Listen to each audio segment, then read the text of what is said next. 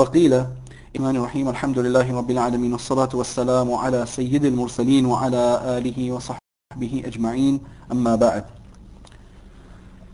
Money that's owed to you is of three types and that's what Allama Shrumbulari here begins with saying that وزكاة الدين على أقسام فإنه قوي ووسط وضعيف فالقوي وهو بدل القرض ما ومال التجارة إذا قبضه وكان على مقر ولو مفلسا أو على جاهد عليه بينة زكاه لما مضى ويتراخى وجوب الأداء إلى أن يقبض أربعين درهما ففيها درهم لأن ما دون الخمس من النصاب عفو لا زكاة فيه وكذا فيما زاد بحسابه. والوسط وهو بدل, بدل ما ليس للتجارة كثمن ثياب البذلة وعبد الخدمة ودار السكنى لا تجب الزكاة فيه ما لم يقبض نصابا ويعتبر لما مضى من الحول من وقت لزومه لذمة المشتري. وفي صحيح الرواية والضعيف وهو بدل ما ليس بمال كالمهر والوصية وبدل الخلع والصلح عن دم الأمد عن دم العمد والدية وبدل الكتابة والسعاية لا تجب فيه الزكاة ما لم يقبض نصابا ويحول عليه الحول بعد القبض وهذا عند الإمام وأوجب عن المقبوض من الديون الثلاثة بحسابه مطلقا So, let me explain this to you first. There are three types of money that could be receivable. Now let's think about it. Sometimes money that's owed to you is because you're running a business, you sold something, and the person hasn't paid you yet. He took it on credit. Actually, a more common situation would be that you, I don't like to use this word, but here they use the word, you loan somebody money. Is that right? You gave a loan to someone. That's better. But uh, it's like, I loaned him my book. I don't like that word. Because in England, we use the word loan for uh, money. When you loan somebody money, when you give somebody as a loan money. So anyway, um, let's say you gave somebody money as a loan, and he has to repay you in kind, which means in the same thing. That's a qard. In, in, in Arabic, that's called qard. There's two different things. One is called qard, one is called dain. Qard, right, is literally a money loan that is going to be paid back to you in money.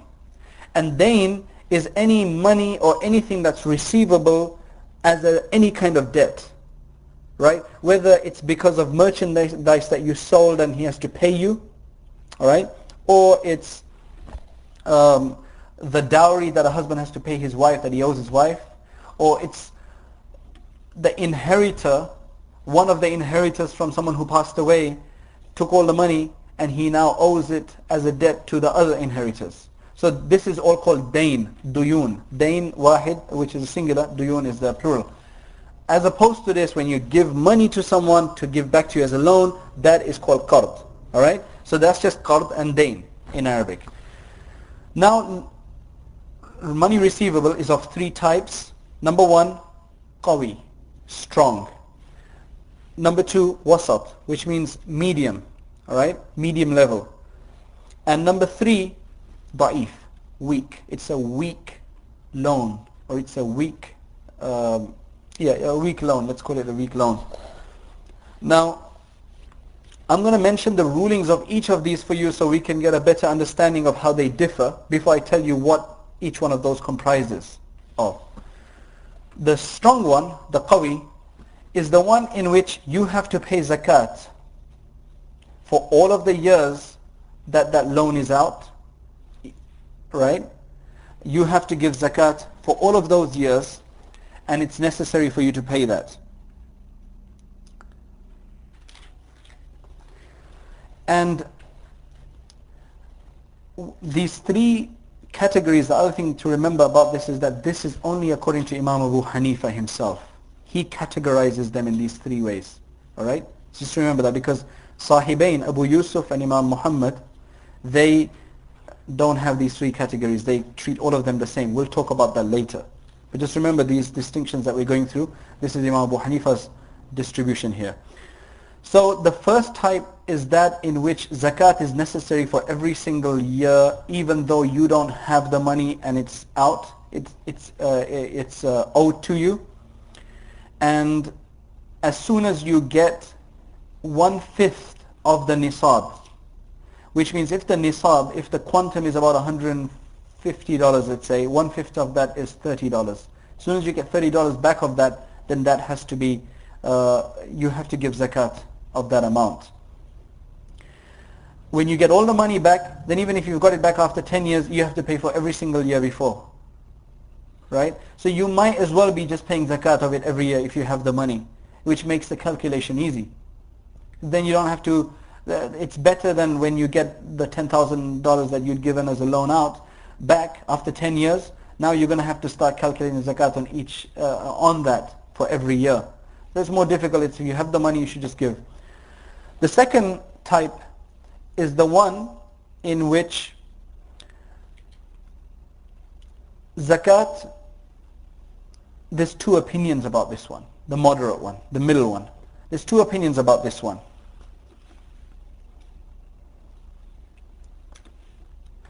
One makes it similar to the first one, where you have to give zakat on it for every year, but you only give it afterwards.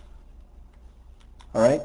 You, once you receive the money, then you have to give zakat for every single year that the money was out. The other opinion is that no, when you actually receive the money, this will be considered new money that you're receiving. So you don't have to worry about the previous years. You can forget about that wealth until you receive it. When you receive it, then if you don't have any other wealth, then you wait for a year. You know, because now only will you become uh, a person that possesses a quantum and. Then you wait a year for the obligation to set in, and then you pay zakat. But if you are, already have other money with you, then you'll just, whenever this comes in, you'll just add that to the other money, and then you'll go by the previous date that you had already, your existing date. You know, we spoke about the year last week, two weeks ago. So that's, according to some of the muftis, this second opinion is stronger in regards to the second type or category. That you don't have to worry about the zakat of the previous years. It's similar to the third category in which you only pay zakat after the money comes in. It's like fresh wealth that comes in. So the third category is like the same, the ruling of the third category the weak category, the weak dain, the weak loan, is the same as the second opinion in the second category. That you don't have to worry about the previous years. You only pay zakat on the money when you actually receive it. Right? If you can add it on to other money you have, or you wait for a year, you treat it as fresh money that comes in. So now, what are each one of these categories? What, what do they comprise of? The first one is a money receivable for merchandise.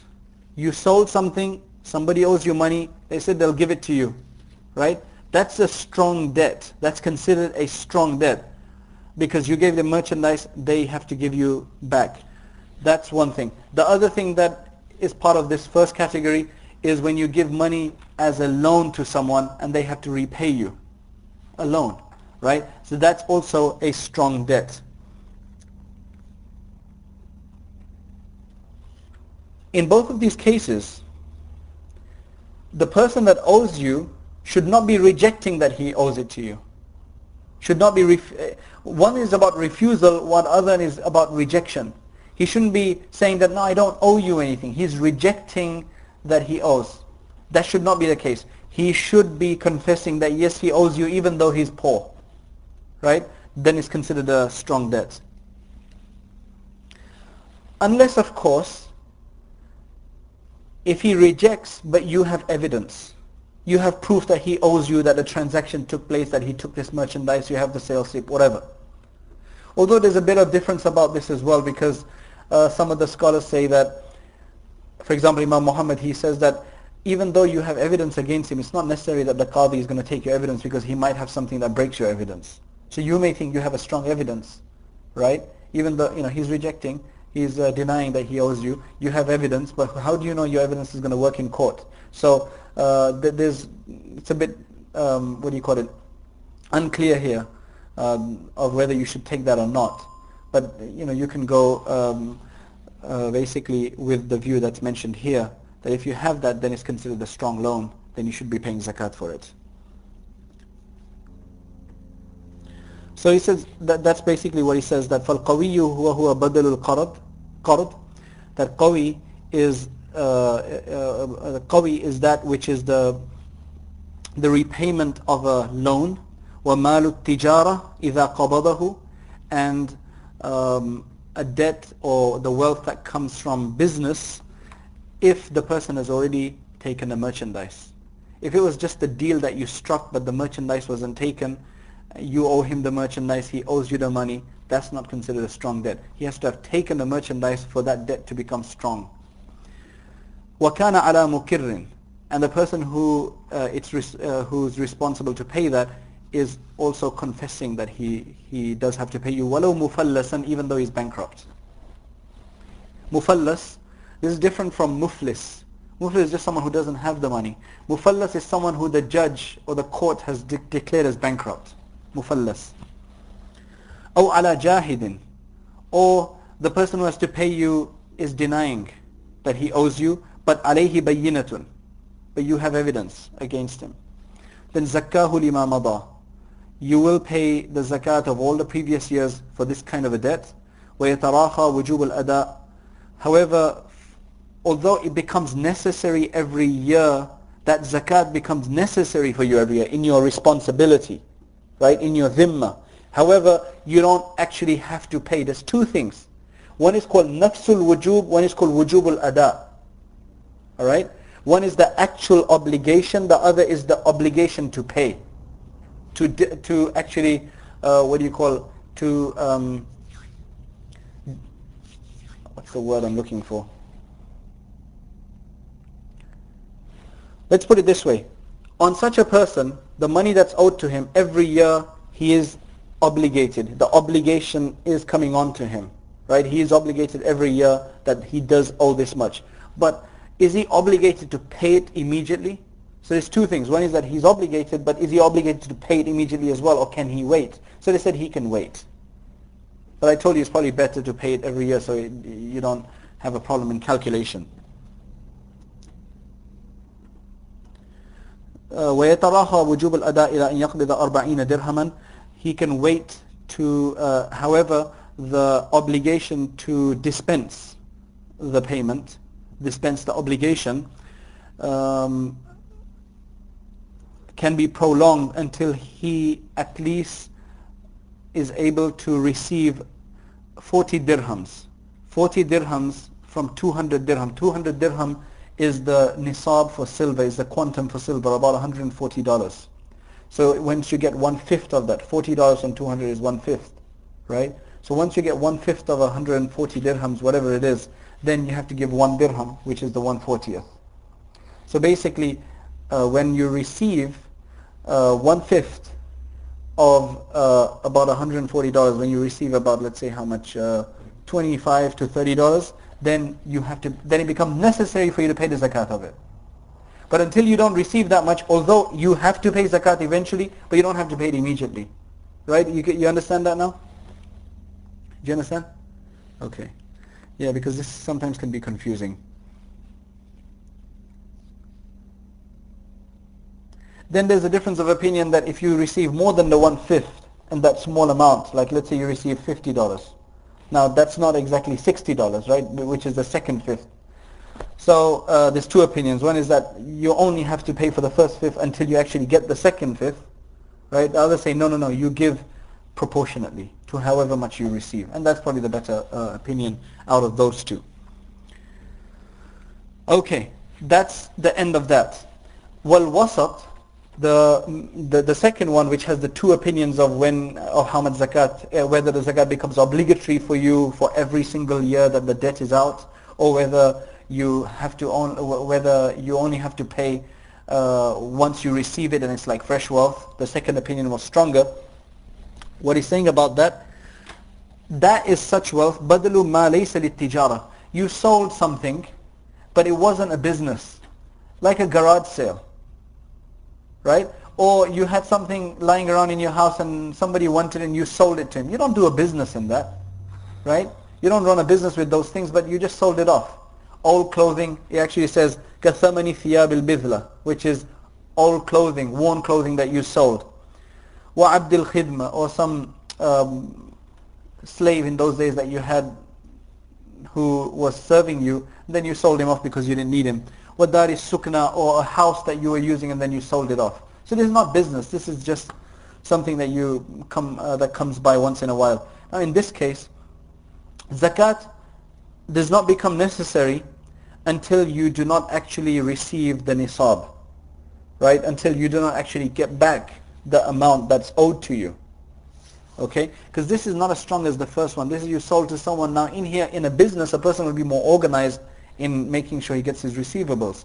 Now when a person is just setting off something once in a year or once in five years, then you know he's not as strong behind it. He's not as forceful behind it. You know, if someone pays him, if someone doesn't pay him, unless you know he, he's a businessman at the core, even though he doesn't do business, then he'll make sure he gets his money or he's bakhil or whatever. So the, a person is not that strong in that regard. So that's the. Can you see the difference in those two things? And then he's saying that when you do eventually receive the money, he's mentioning the first opinion, the first opinion here, that when you do receive all of uh, the money, then you have to pay for all of the previous years as well.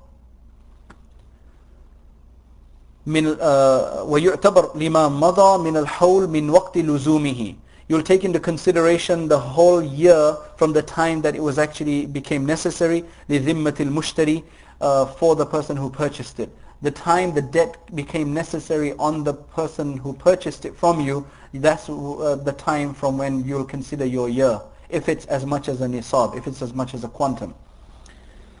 وفي صحيح الرواية في صحيح الرواية So he considers this opinion to be more sahih. The other opinion is that no, you're not going to pay zakat on the previous years even after you receive it but you'll only you'll treat this wealth as fresh wealth that came in afterwards. Okay?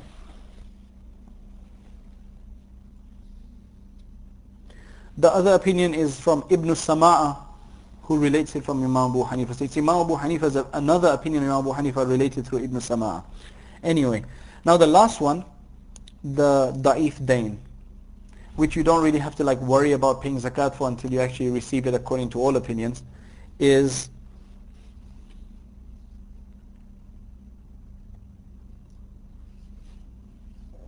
Badalu ma laysa. It's normally payment for something that was not uh, for a sale of a merchandise or something of that nature. It normally is a payment for something that was not wealth. For example, dowry. Now dowry is paid uh, because of the intimacy uh, enjoyed by the husband with the wife. That's it's not for wealth. It's not for a merchandise that you sold to the wife. So dowry, for instance. Another is wasiyah. The deceased person made a bequest before he passed away that such and such a person who is not one of his inheritors should get $5,000 and uh, he left enough wealth that the $5,000 uh, that that one third of that wealth was more than $5,000 because when you make a bequest it can only be dispensed from one third of the person's uh, wealth. The two thirds are for sure uh, the uh, what do you call it uh, for the inheritors. So if I make an in, if I make a bequest before I pass away that ten thousand dollars should be given to the masjid or to such and such a person or organization, my inheritors are only obligated to give that amount if that amount constitutes as much as or less than one third of my entire wealth. Because the two thirds of my wealth cannot be touched by anybody right? Except obviously in the kafan dafan, in the, uh, what do you call it, in the shouting and everything. After that, two-thirds cannot be touched by anybody except the inheritors. Also, obviously, another exception is if I owe debts to people, all right? So a bequest can only be made good out of one-third of a person's wealth. So let's say I made a bequest of 10,000, but I left 15,000. So one uh, 15,000 after my debts were paid off and after my um, what do you call it, shrouding and everything took place. 15,000 is left. Now only 5,000 will be given, right? Because 10,000 cannot be given. It will be going into the other people's share. So let's say I made that bequest. The inheritors have the money, but they haven't given it to me yet. Now I didn't give him anything to get this money back. Yeah, uh, sorry, the one who it was bequested for didn't really give anything or sell anything. So it's money you're getting not in lieu of anything that you sold. So that's that. وَبَدَلِ الْخُلَى If a husband, if a wife says to a husband that, you know, I'll give you so much money, this is what khula is, right? I'll give you so much money or I'll forgive you the dowry that you owe me. Give me a divorce. I'll buy my divorce of you basically. So now because what she has to pay, the debt now that she has to pay to him if he gave the divorce was not in lieu of some merchandise. So now let's say the woman said she's going to pay, he went ahead, gave, zakah, uh, gave her divorce, and then he's waiting for five years and she doesn't pay him, right? Does he have to pay zakat on the five years? Because let's say she promised him $5,000 and he's still waiting for it. He doesn't have to pay until he actually receives that 5,000 and then he either adds it on to his existing wealth and if that adds up to an nisab then he pays otherwise uh, he'll take another year before he has to pay because it's a, it's a da'if dain. Likewise with the bequest that the person eventually received or the dowry that the wife eventually got. So now the other question that comes up here that we should take care of right now is let's say, you know, in Indian Pakistanis they don't have this tradition of mahar muajjal and muajjal. They don't have a advanced and a uh, deferred dowry. But in many of the Arab countries they have that for good reasons as well. They say $10,000 up front and uh, $50,000 in the event of, uh, the, well, they don't say in the event or anything, they just say mu'ajjal, which means uh, mu'akhar or mu'ajjal, right? Uh, actually, the word in Arabic is mu'ajjal and mu'ajjal. If it's with the ain, it means right now, right? Uh, straight away. And mu'ajjal, it means uh, which means afterwards, uh, or mu'akhar. That's what they say. They call it mu'akhar. Which means that if there's a death, or for example, if he divorces her or something of that nature, then they want that money which is probably to look after her. Unless the wife forgives. She can forgive the amount, then he's set free. But his, her family will probably want, will not leave him alone if he, if he did divorce afterwards. So anyway, let's say a person has to pay those two types of uh, mahr, the advanced and the deferred. Can, are they zak- uh, can he deduct that from his zakat that he has to pay? right? Is that a debt that he can deduct from the amount of wealth that he has? Let's say he has $50,000, but he owes his wife $50,000. But everybody knows he's not going to pay that money to her unless he divorces her and she doesn't forgive him or whatever the case is. There's four opinions about what kind of debts you can defer. The superior opinion is that it, all of this is deductible. Technically speaking, it is deductible. But I would say that if you know that I'll never pay this money, right? You don't have any intention of paying this money and the wife forgives you, for instance, then it's not a debt anyway. But let's say, you know, you have a mashallah happy life and everything with your wife, right? And uh, you know that inshallah it'll never come that I have to give her $50,000. After you die, that's a whole different story, right? But uh, you should pay zakat. You should not deduct that kind of money. Because I mean, if uh, the, those who have gotten themselves into this kind of 15 and 20 and 30 and 50,000, 100,000, uh, deferred dowries, I don't know if zakat will ever become necessary on them. You know what I'm saying? So it's better not to, because that's another opinion that on deferred debts, they are not deductible. Now while on that subject, what you might want to do, and I'll get people criticizing me for this, is that you should get the wife one day and you know just speak to her and say you know come on you know just forget about it. And she says okay sorry. Yeah yeah, yeah. she's not going to say no. You know forget about it. Or or come down to some more decent sum. You know not not to trick her it's just for the sake of the obligation you know and if she forgives it's forgiven because it's it's hers at the end of the day and you know, but but don't abuse her by getting her into a position saying, you know, can you forgive me? And she's like, well, you know, I have to. Um, so that's another one. وَبَدْلِ الْخُلَى وَالصُّلْحِ and دَمِ الْعَمَدِ Now these are just other th- uh, other things like, for example, somebody killed someone and instead of having him killed in retribution, they said, give us money instead. Pay us uh, blood money. So now that blood money is also a debt of this third category. Until you don't receive it, you don't have to pay zakat, the, the recipients. Wadiyah, which is uh, in other kinds of wounds and other things where the person has to pay money. وَبَدْلِ الْكِتَابَ وَالسِّعَايَةِ These are to do with, uh, with slaves. ولا تجب فيه الزكاة ما لم يقبض نصابا In all of these cases, zakat is not necessary on the receivable until you actually receive a quantum of it. So if you just receive $50 from it, you don't have to pay anything. Obviously, you add that to the wealth you already have, but until you don't get a nisab, ويحول عليه الحول ويحول عليه الحول and a year passes on it بعد القبض وهذا عند الإمام all of this categorization this whole tafsil is according to Imam Abu Hanifa the Sahibain have it very easy they say وأوجب عن المقبوض من الديون الثلاثة بحسابه مطلقا they said we're not worried about this qawi and da'if and strong and weak whatever debts you have out there whenever you receive whatever you receive of it you have to give zakat on that amount proportionately Right? In our case, when you already have money, whatever debts you're getting, you just add that to your money anyway. Okay? But Imam Abu Hanifa's opinion is more superior.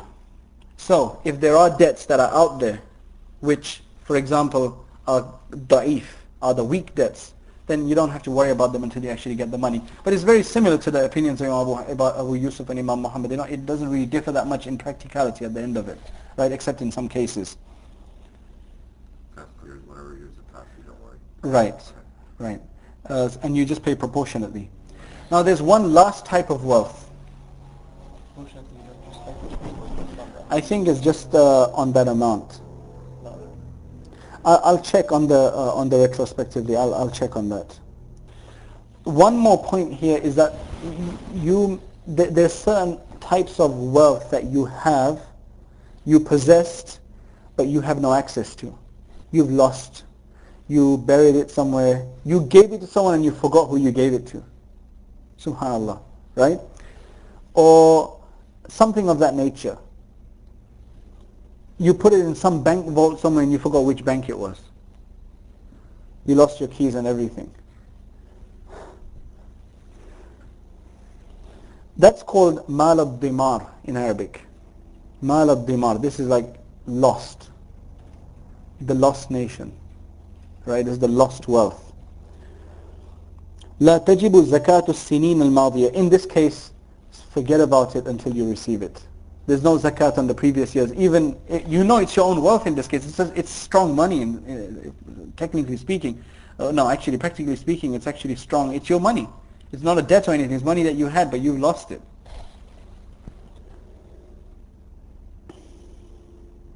This is wealth, for example, somebody stole from you or not necessarily stole from you, but somebody usurped from you, forcefully took from you, and you're trying to get it back through court cases or through intermediaries and arbitration and everything, but you don't know if you're going to get it back. You don't necessarily have a strong case, let's say, right?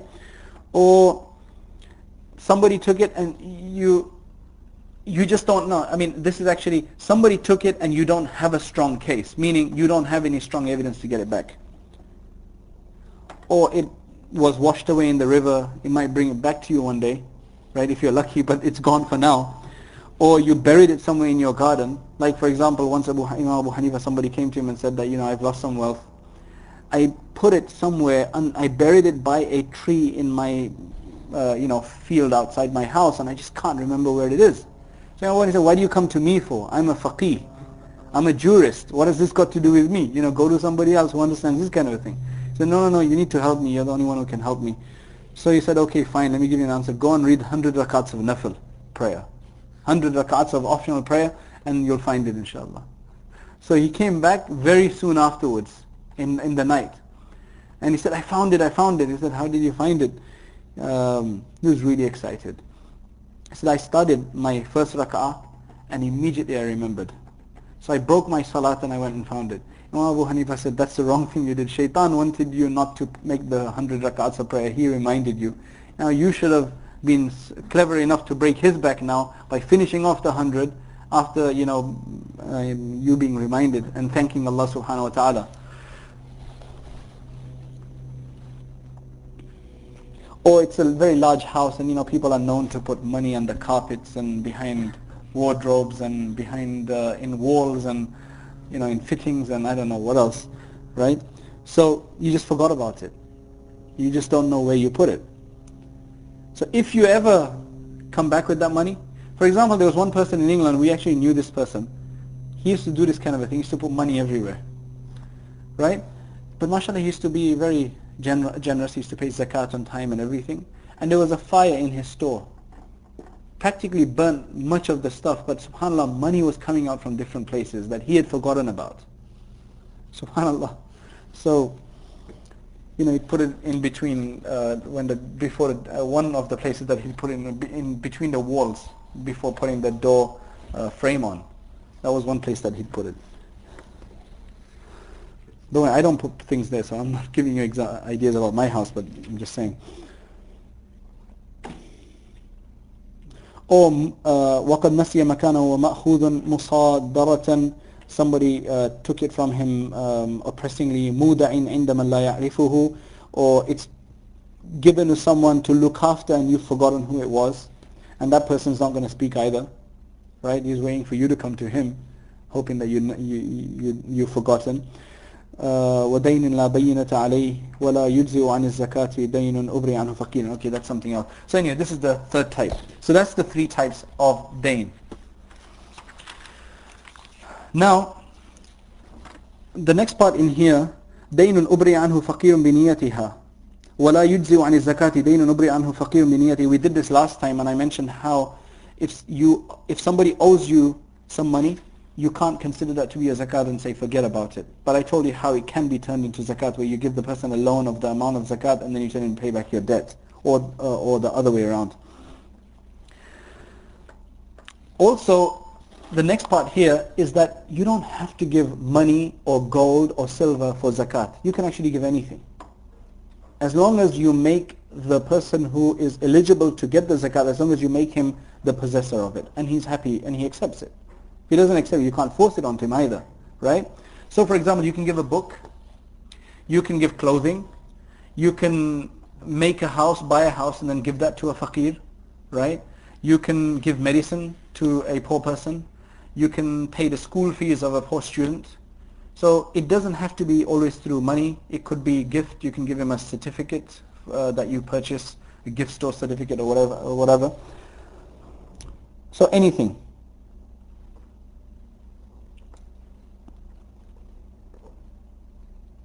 If you do give gold or silver, when you're paying for gold and silver, what, what is the day, uh, what is the value, which day's value do you consider for the gold and silver? Let's say a woman has jewelry and she has pay zakat on that. Does she pull out her old receipts and find out how much it was valued on the day she purchased it? Or is it the day that the year was completed and zakat became necessary on her? Or is it the day that she's actually paying zakat maybe a month later? So uh, it's on the day that the zakat becomes necessary, that the you have to you know get on your online and you know check the value on that day, and uh, you pay according to that. If you have gold or silver, but you have only half the amount of gold, half the quantum of gold, and you have half the quantum of silver. Now what you would do is if you look at each one independently, you don't have to pay zakat. But you should actually put them together, and if it comes to the quantum of any one of them, you have to pay zakat. Nowadays, you just put all your money together and you see if it comes to about 150 or 40 dollars, you have to pay zakat because that's the quantum of silver. If you don't have any money, you don't have any possession that you know that you add up as a to a quantum, and then you purchase something which is worth about $100, which is less than the quantum. You purchase this for selling, so it's a merchandise. It's merchandise. Normally zakat is wajib on merchandise if it reaches a nisab. Now when you purchased it, the value of it was $100. However, by the end of the year, it became $150, so it became more the, the value of it. You don't have to pay zakat now. because uh, your year hadn't begun when you purchased it because it was less than a quantum value at that time.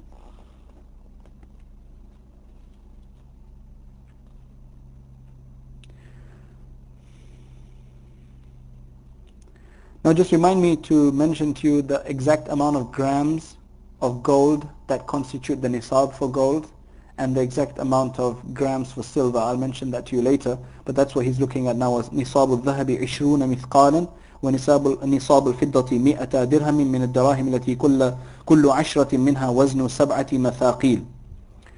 So basically gold equivalent to 20 dir, uh, dinars, 20 mi, mi, mi, uh, mithqal, and silver equivalent to 20 dirhams, uh, 200 dirhams uh, of this particular kind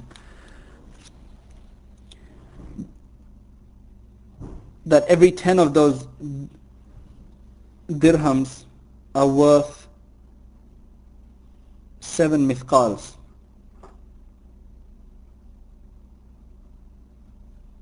No, the, not worth, but the the the the the weight of it. I mean, the the the value is going to be way different. The value of 10 dirhams is going to be way different from 7 dinars.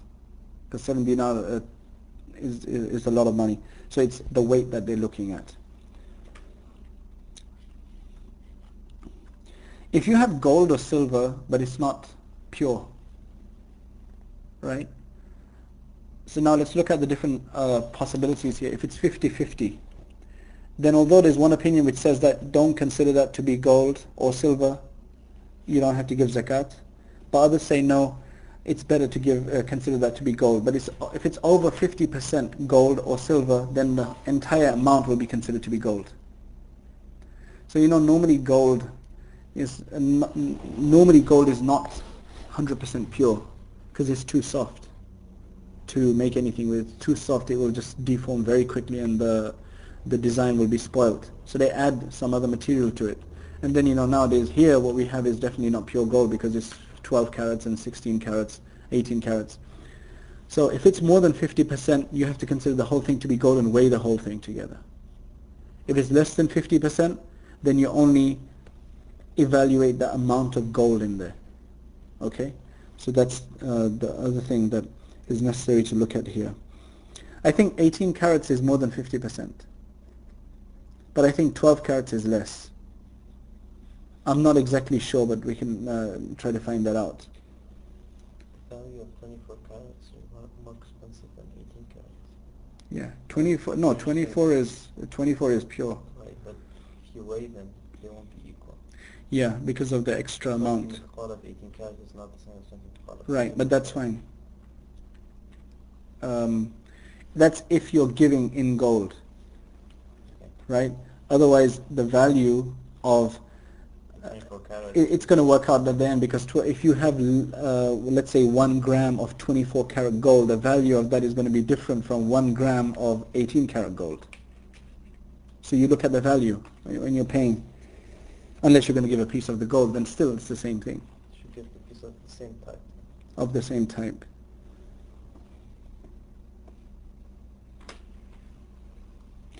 In the Hanafi school, there is no zakat on pearls and corals and rubies and precious stones because of the hadith la zakata fi hajar.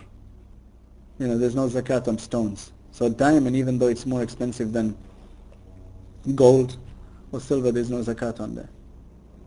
So if you want an asset which is uh, basically not non-zakatable, right, then don't carry gold, invest in diamonds. unless you're purchasing it for trade. Anything, anything, all of this, even socks. There's no zakat on socks, right? Unless you're buying it to buy and sell, then you have to pay zakat on there. So merch, uh, once it comes into merchandise and the value of it uh, added with everything else comes to a nisab, a quantum, then you have to pay zakat on that. That's why it says إلا أن يتملكها بنية التجارة كسائر العروض ولو تم الحول على مكين أو موزون فغلى سعره ورخص فأدى من عينه ربع عشره أجزأه وإن أدى من قيمته تعتبر قيمته يوم الوجوب. Now he's saying that if it's anything else like you're dealing in um, wheat or barley or something of that nature, right? Now it depends, uh, if you're going to look at the value, then you have to look at the value on the day that the zakat becomes necessary on you and then you pay uh, the cash on that. But if you're going to pay by the amount, then you just pay by the amount that you have to pay.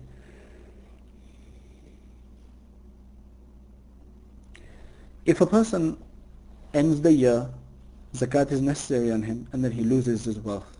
It was either stolen or it disappeared or it was destroyed, burnt, whatever.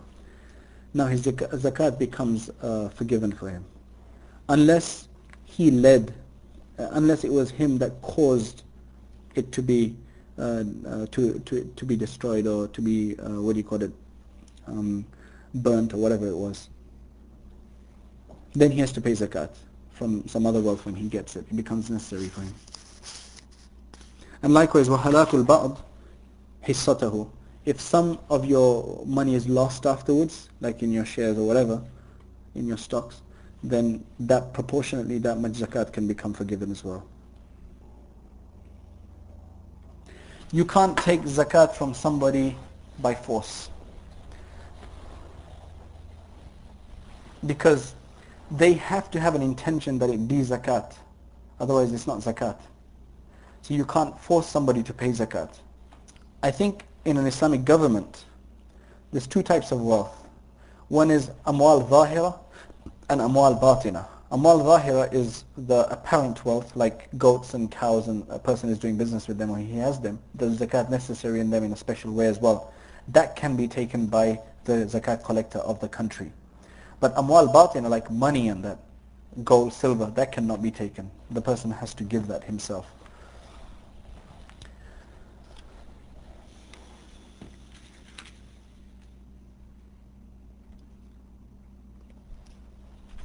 And the hila that he talks about, we spoke about that last last week, last time, uh, about giving the money away before it becomes necessary and obligatory, right? But it's makruh to do that. So now let me go through some of the other aspects which are not mentioned here. Um,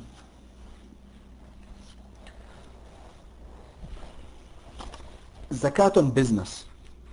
I already mentioned about the fittings and uh, permanent sorry, what do you call them? Uh, machinery and what do you call them? The permanent as no overheads. Okay, there's something else. Um, you were saying not the flour, but the. Yeah, yeah, but there, there's a word for that. The fixed assets, right. right? One is the fixed assets, and one is the the other things, or the current assets, right? The inventory. However, let's say there's two partners in a business. Now we're going to, you know, look at different issues here. Say there's two partners in a business. How are you going to pay zakat on that business? Do you consider the, uh, the business as a separate entity? Even though technically you may consider it if it's a corporation or incorporation, but how would you pay zakat on that? So let's say that they, I mean right now $150 is a joke, right? It's not who's a millionaire anymore, it's who's a billionaire now. That, that's, that's the categorization now. So really this just might sound just very strange, but let's say you made a profit of a hundred and forty dollars. That's your profit at the end of the year. I mean that's possible. You just spent mashallah so much money or whatever you bought computers and I guess in the first year you won't make much money because uh, uh, although you've made the money you've spent it and put it back in the business so that's fine. Let's say the profit is $140 that let's say was the quantum you should be paying zakat but there's two partners. You don't have to pay zakat because you have to distribute it per head first right? So you'll distribute the 140 between the two partners that's 70 each. Then they will take that 70 and attach it to any other wealth that they have. And then if it reaches 140 or more dollars, whatever the quantum is, then they pay zakat. Otherwise they don't. Likewise the other person. Make sense? So if a person didn't have any money except the $70 that's coming on that day, then he doesn't have to pay zakat. So a business doesn't have to pay its own zakat. It goes by the people that own it, shareholders. Can you give zakat to hospitals or schools or institutions of that nature? You can't give it to them. You can't build a hospital. You can't build a masjid. You can't build a madrasa. Right? Even if post students are going to, only post students are going to be studying in there. Why? Because you're not really making anybody the owner of that, the possessor. Because even if it's a hospital, people are just going to come and use it. Even if it's a madrasa, people are going to just come and stay there. It's not theirs. They can't take a chunk away. Right? And in zakat, remember in the beginning, the definition, it says tamliku malin. Tamliku malin. Which is to make somebody the malik, the possessor of it. So in this case, none, none of that is happening. However, you could use the hospital as your agent to, to disperse your zakat by giving them a load shipment of medicine. Or the madrasa by giving them a shipment of pencils and pens and books or, or, or whatever. And saying when you get the poor students or poor patients, you give it to them. So now when it's given to them, that's when your zakat is going to be considered as having been fulfilled. If that stock becomes destroyed before that happened, your zakat is not fulfilled, you'll have to give it again because he's your agent, not their agent. Right? So you have to make somebody the possessor. So you can give it to uh, hospitals, but only as an agent. And then they have to give it only to the poor patients. Or you can go and give to the poor patient yourself. You can likewise pay for their medicine to the doctor. You can pay for their treatment.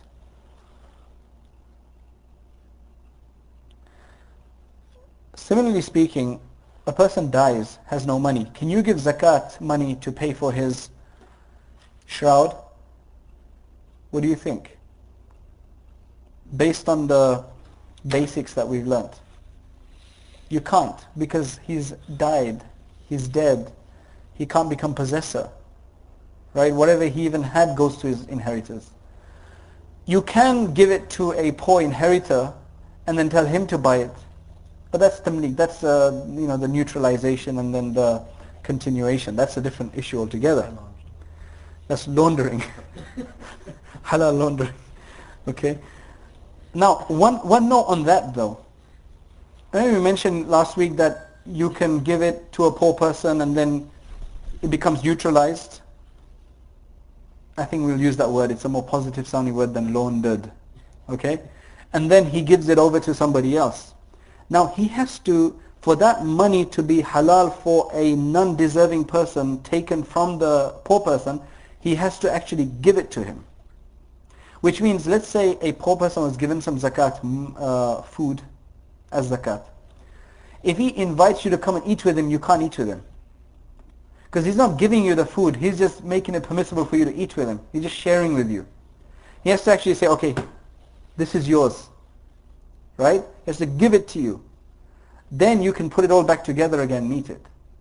So for it to become neutralized, he has to take it out of his possession. Then it becomes neutralized completely. But if he just shares with you or he lets you use it, that's not permissible. Likewise, if you just get, uh, if you just make big um, amounts of food and you just tell the poor people to come and eat as much as they want, even if you allow them to eat as much as they want, your zakat would not be discharged because you haven't made them the possessor. But if you give them amounts that you pack and say, here, this is yours, this is yours, this is yours, then that's different. Then they become possessive. They can do what they like with it.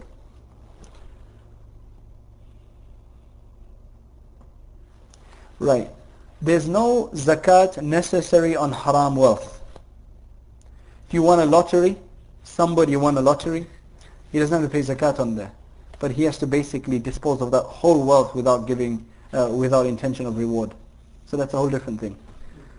Likewise, if you've received a large amounts of interest in your bank account, when you're paying zakat, you minus that amount. You shouldn't have that amount and you should take it and you know dispose of it uh, by giving it to the poor without intention of reward. But that's not zakatable okay? Likewise going back to an issue that we talked about last time if you're in debt you have a loan with the bank remember we said that although technically speaking it's all deductible your $200,000 debt with the bank is deductible from the amount of money that you'll pay from your savings and normally your savings will be much less than what you owe, otherwise you'd be paying off. So you wouldn't have to pay zakat, but I said that that's technically speaking that's the case, but because of our lifestyles nowadays, we should pay zakat and we shouldn't worry about these debts that we have to pay off afterwards, and we shouldn't deduct them. Even technically speaking, if we look at the technical scenario where you, it is deductible, only that amount is deductible that is the capital that you have borrowed and that you that you owe back. So let's say you borrowed $200,000. No, make it easy. Let's say you borrowed $100,000. Obviously, by the end of the time that you pay back, you're going to be end, you're going to end up paying what 150, 170,000, in with you know including the interest. And the way the banks look at it, I think, is that they whatever the, the first 70,000 or proportionally whatever it is, they consider interest and your capital comes at the end. I'm not 100% sure, but that's what I think. Now they can think what they like. The way we have to look at it is that the first amount of money that we're giving has to go to your capital. So a person who has a $100,000 debt, who's got himself into the, uh, got himself into such a situation, he's going to end up paying 170, let's say. The first 100,000 he has paid or he pays that's going to be considered his capital that he's paying. Then the 70,000 after the 100,000, whatever he pays is going to be considered the interest. So up to the first 100,000, that's deductible from zakat, not beyond that. So if he's only paid 50,000 off, he still owes another 50 plus the interest, which is 70 or whatever, eventually. He'll only deduct now 50,000, although he actually owes the bank more than 100. Uh, is that understood? So that's uh, about zakat being deductible or not. The next section here is Babul Masraf, which is the recipients of zakat. We already covered those last last session, so um, I can just quickly, uh, you know, read it through just to refresh our memories, and then we'll go on to. There's a lot of other aspects that we need to take care of. So هو الفقير one is the faqir وهو من يملك ما لا يبلغ نصابا Faqir is basically someone who has some amount of wealth but not enough that it's uh, quantum. ولا قيمته من أي مال كان Neither does he have the value of a quantum from any wealth. ولو صحيح ولو uh, صحيحا مكتسبا Even though he's a person who can earn, you know, he has uh, an ability to earn, doesn't matter. As long as he doesn't have that amount of wealth, he's considered a recipient. والمسكين وهو من لا شيء له and miskin is the one who doesn't have anything a complete pauper and I told you that for the Shafi'is it's the opposite. They say no, fakir is the one who doesn't have anything and miskin is the one who has a bit of stuff. Right? Wal mukatab wal madyun. Um, mukatab is basically a slave in days they were slaves who the master has said go out and work earn this much money and pay it to me so earn your value your price and pay it to me. So he becomes kind of semi-detached, and since he needs the money because uh, to pay himself off, he's in he he is uh, he can be given zakat. والمديون الذي لا يملك نصابا ولا قيمته فاضلا عن دينه. The person in debt, whose debts are more than his assets, basically speaking. All right. وَفِي سَبِيلِ اللَّهِ and in the path of Allah. Now he, in uh, Allama Shurunbulali explains, being in the path of Allah as munqati ul ghuzat wal hajj or hajj, person who's going on hajj, a person who's uh, uh, part of the fighting force and they need money, they're poor, they're, they're cut away from their family or from a source of income, then they can be given wealth. And likewise, in this case, you can call the people who are studying the deen as well. Well, Ibn Sabil, the son of the way or whatever you want to say woman who he's the one who has wealth at home but he has no access to it he's lost all his cards communication everything and he needs money he doesn't have any wealth والعامل عليها the one who is deputed by the khilafah or the system to collect zakat this can only be done through an Islamic system this cannot be done through individual organizations or NGOs as such it has to be done through a Muslim government, right? Even if the Muslim hukuma is not completely uh, what do you call it? Uh, as long as even even if they're not applying every single law, right? But I mean, you know, you can tell the proportion. The ulama have to decide that. That how much are they applying or not? Are they just being lax in some ways, or are just are they just not applying it? Are they just calling themselves a Muslim Hukumat of Pakistan, right? And they're not really applying anything. What do they mean about that?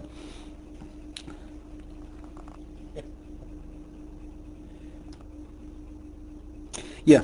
Uh, وَالْعَامِلُ عَلَيْهَا يُعْطَى قَدْرَ مَا يَسَعُهُ وَأَعْوَانُهُ He'll only be given the amount that he actually needs. Okay?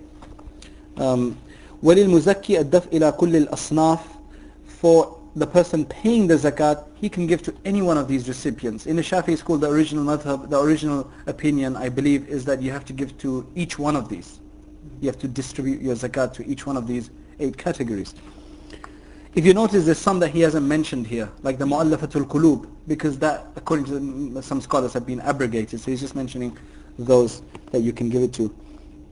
وله الاقتصار على واحد مع وجود باقي الأصناف he can just give it to one even though the others are present there he doesn't have to split his wealth up and give a bit to everybody well in fact it says that uh, you know that the question is that is it better to split your money of zakat that you need to pay into small amounts like five dollars each and give that to 15 different uh, poor people or is it good to give one person a hundred dollars so they said it's better to give more to one person as long as it doesn't make him a wealthy person in terms of the Sharia, right? Which means as long as it doesn't, we'll come to that later on, as long as it doesn't give him a nisab, even after uh, after him paying off all his wealth, uh, all all of his debt, right?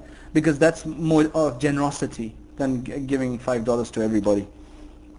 It's not permissible to give zakat to non-Muslims. You won't be uh, discharged if you do so you can give sadaqatul fitr. The Eid, you know, on Eid in Ramadan you give uh, sadaqatul fitr. That can be given to non-Muslims. You can give voluntary charity. You'll be rewarded for even giving poor non-Muslims charity as well. But zakat cannot be discharged because this is a ibadah.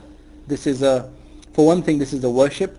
So it can't be discharged by giving to non-Muslims. And number two, Prophet ﷺ said that it should be taken from the poor, from the rich of a tribe and given to the poor uh, with uh, but obviously that the underlying factor there is that they have to be Muslim so it has to be returned back into that it can't be given to a person who owns a quantum himself obviously because he's considered wealthy in the eyes of the Sharia as long as that quantum he has is not covered by any debt right as long as it's free of debt أو ما يساوي قيمته من أي مال كان فاضل عن حوائجه الأصلية والطفل غني you can't you can give it to the child of a poor person but you can't give it to a child of a rich person even though the child doesn't own anything but because he's in under the care of his father or his mother and they're wealthy then uh, you can't give it to them but you can give it to a poor person وبني هاشم the family of Hashim, meaning the Sayyids, the family of the Prophet ﷺ, they, are, they cannot accept zakat because as I mentioned, zakat is the uh, is basically the dirt of a person's wealth that he needs to purify and this is not appropriate for those who are the family of the Prophet ﷺ, even if they're poor. Although some scholars said that because, you see for the family of the Prophet ﷺ there was another source of income in the times of battle. That from the booty that came there was a share that was allotted for the Prophet ﷺ. But so when that stopped or when that wasn't so ongoing as it used to be, some of the ulama like Imam Tahawi and others have actually said that it's okay to give to the Sayyids now. But that's just their opinion, it's not the opinion of the majority. That's why it says here, وَاخْتَارَ الطَّحَاوِيُّ جَوَازَ دَفْعِهَا لِبَنِي هَاشِمٍ According to Imam Tahawi, who was a uh, mujtahid in a sense in the Hanafi school, he said his opinion was that it's permissible. Okay, now giving zakat, you cannot give it to anybody in your family vertically. You can give it horizontally. Right? That's the easy way to remember. You can't give it to it vert uh, to anybody vertically, which means you can't give to your father or mother or grandparents and above. Likewise, you can't give to your son or daughter and below, grandchildren, right? Because they are in your care, they're your responsibility anyway. So it's like you're giving yourself. And uh, there's a hadith in regards to the children, anta وَمَالُكَ لِأَبِيكَ The Prophet ﷺ said, you and your wealth is your father's. So that's why if a father takes wealth from his son, he's not liable. In fact, if a father kills his son, I'm not sure about this, but I think the penalty is not as severe as killing somebody else, just because of that doubt. Um, you can give vertically, uh, sorry, horizontally, which means you can give to your brothers and sisters, and their children, and your cousins, and your uncles. You can give that way. In fact, it is better to, to give the closest from your family of those permissible to give than to give the ones who are further off to give to uh, a janib, to give to uh, strangers. All right? So the most reward you'll get, because you'll get the reward of giving to a relative, you'll get the reward of giving zakat, you'll also get the reward of doing silatul rahim, which means tying the knots of kinship. A man cannot give to his wife uh, however, I always get mixed up in this whether the wife can give to the husband. There's two opinions about this. Let, let me let me uh, let me look at that. But a man cannot give to his wife. Okay, according to Imam Abu Hanifa, it's not permissible for the wife to give to the husband, but it is permissible for the uh, wife to give to the husband according to the sahibain, according to Imam Abu Yusuf, Imam Muhammad. Meaning if the wife is wealthy, she has over a quantum and the, the husband can't keep a job or anything and he's not wealthy, right? She can give him according to the sahibain. Now, I'm going to check which is the most superior opinion or which one the fatwa is on. I've never run into that situation, so I've never tried to find out. But I'll, I'll, I'll look for that inshallah. The reason a man cannot give to his wife is because she's his responsibility. He has to pay for her anyway, so why should he be giving her zakat? Then it's about slaves and everything, and wakafni mayyit, and you can't give to the shroud of a mayyit, uh, for, for the shroud of a deceased person because there's nobody you're making a possessor in that case. وَقَضَاءِ دَيْنِهِ Likewise, you can't pay off the debt of a deceased person with the zakat money because he cannot become the possessor. When he's alive, you can give it to him to pay off his debts, but not after he's dead. ثمن يقين يعتق This is about slaves. ولو دفع التجر لمن ظنه بتحر لمن ظنه مصيبا. Now the next issue here is that if you give zakat to someone, then it turns out that they were either wealthy or they were some uh, grandchild of yours or they were a sayyid, family of the Prophet wasallam or they were non-Muslim. Now what do you do in that case? It says, khulasa, if you did your best to discern the eligibility and you were, uh, what do you call it, you, you still, um, what do you call it, came to this conclusion despite you trying your best to find out, then it would be discharged. But if you hadn't really tried and you just thought it was eligible and you just gave it over and then you discovered afterwards you have to, uh, your zakat is not paid. The person who received the zakat, not always do they find out that it's zakat money because you don't always say it's zakat, you could say it's a gift or a loan. If they discover it's zakat but they, they know they're not eligible, they should give it back. Okay, they should give it back. It's not permissible for them to use it. Unless you tried your best and then it still turned out that actually we'll leave that issue. The next part is important. How much money can you give to someone as zakat? Can you give them thousands of dollars? It says it's makruh to give someone so much zakat that after him paying off his debts and fees and you know liabilities and whatever he has he's left with enough for it to be a nisab uh, for it to be a nisab for him. So after he pays off his debts and everything, if he still has 140 or so dollars left, it's makruh to give that much amount to someone. Now there's a lot of issues that come nowadays. $140 is not a lot of money nowadays, right? So what do you do in this situation? There's a few things you can do. If it's a single person, it's more difficult, but if it's a family, it's easier. If it's a family and the father is poor, then naturally the children, the younger children will be poor. You can give a family so much money that if it was to be distributed among all the heads of the family, then it would not be a nisab for each person. So there's more of a flexibility in giving to a family. So you could give, you know, five people in the family, so five times $100, for example, $500 or whatever, right? You can even give more than that if they owe debts. So that even after fulfilling their debts, if it was less than $150 per person, it would be okay. If it's for someone who has to pay school fees which run into $1,000, $2,000, then you can pay directly for the school fees because that's like a debt that is owed immediately. If it's like he has to pay every month, then you can maybe pay for this month and then pay for the next month afterwards or pay for in advance for him. Although it's probably better to pay as it becomes due. If it's a poor person in a third world country, you have to make your, he needs a house, doesn't have any money. Now, one is that you can give him lots of money, right? More than a nisab, but he's not going to be able to build a house immediately, so he's going to have money. So it's, it's probably better to uh, give him money in stages. So then as, as the money becomes due of the different stages of expenses in the house, then he pays off that much. Or you can actually contract someone to build a house with zakat money and then give it as a hadiyah, as a gift to the poor person. So the main thing that has to be avoided is that after he pays off whatever he has to pay off, he should not be left with a uh, nisab. That's basically what it is. It's makruh. It's not that it's impermissible completely, that it won't be valid, but it's makruh, so it should be avoided. That's what he talks about in the next section.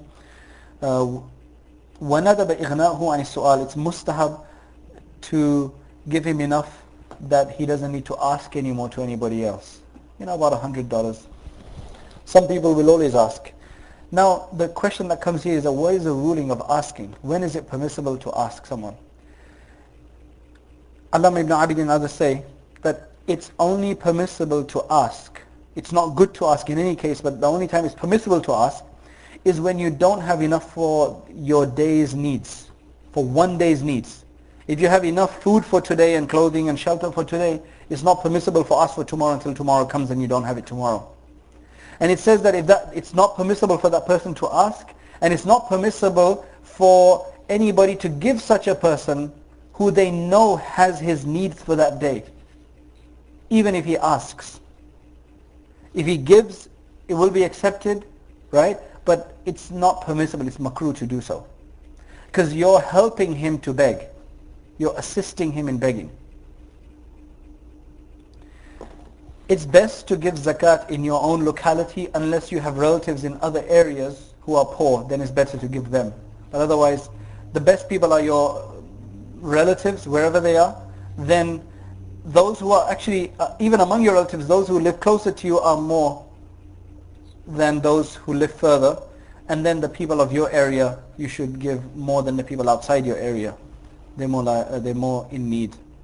Unless there's a severe need in other areas and there's not as much need here, then maybe you can split it 80, 20% or whatever, something of that nature. And then it's good to give to the ahwaj, to the most needy, wa awra, then out of the needy people, the most uh, pious, righteous people because then they'll spend the wealth in a better way. وأنفع للمسلمين then in the most beneficial way for the Muslims بتعليم وأنفع للمسلمين بتعليم For example, the students, those who learn the knowledge to keep up the deen, that's one of the best venues to spend in. والأفضل صرفها للأقرب فالأقرب من كل ذي رحم محرم منه. The best among the family is to spend it on the one who is closest to you in kin, than those who are closer, and then those who are after that. ثم لجيرانه then your neighbors ثم لأهل محلته then the people of your locality ثم لأهل حرفته then the people of your profession because you know you need a baradari as they say in Urdu right you know you need a this kind of uh, what's the word in English fraternity or camaraderie okay fraternity or uh, camaraderie camaraderie right com camaraderie camaraderie your comrades uh, union huh union unions. Right. So because you need that kind of bond between them, so it's good to help them out because your industry thrives then and lives. ثُمَّ لِأَهْلِ بَلْدَتِي Then the people of your country. So as you notice that the Sharia has taken a form of positive nationalism in a sense. is not completely wrong. It's only wrong when you do injustice. That's what the hadith says. So it's okay to love your people and to defend them, but it's only wrong when it leads to injustice and when you're doing it unrightfully. According to some of the shuyukh, they say in terms of the barakah and the reward aspect, the sadaqah of a person will not be accepted if he has people in his own family who are in need and he doesn't fulfill their needs first and he gives it to other people. So that's talking about invest. I mean, it would be valid, it would be discharged, but it's not best to do that.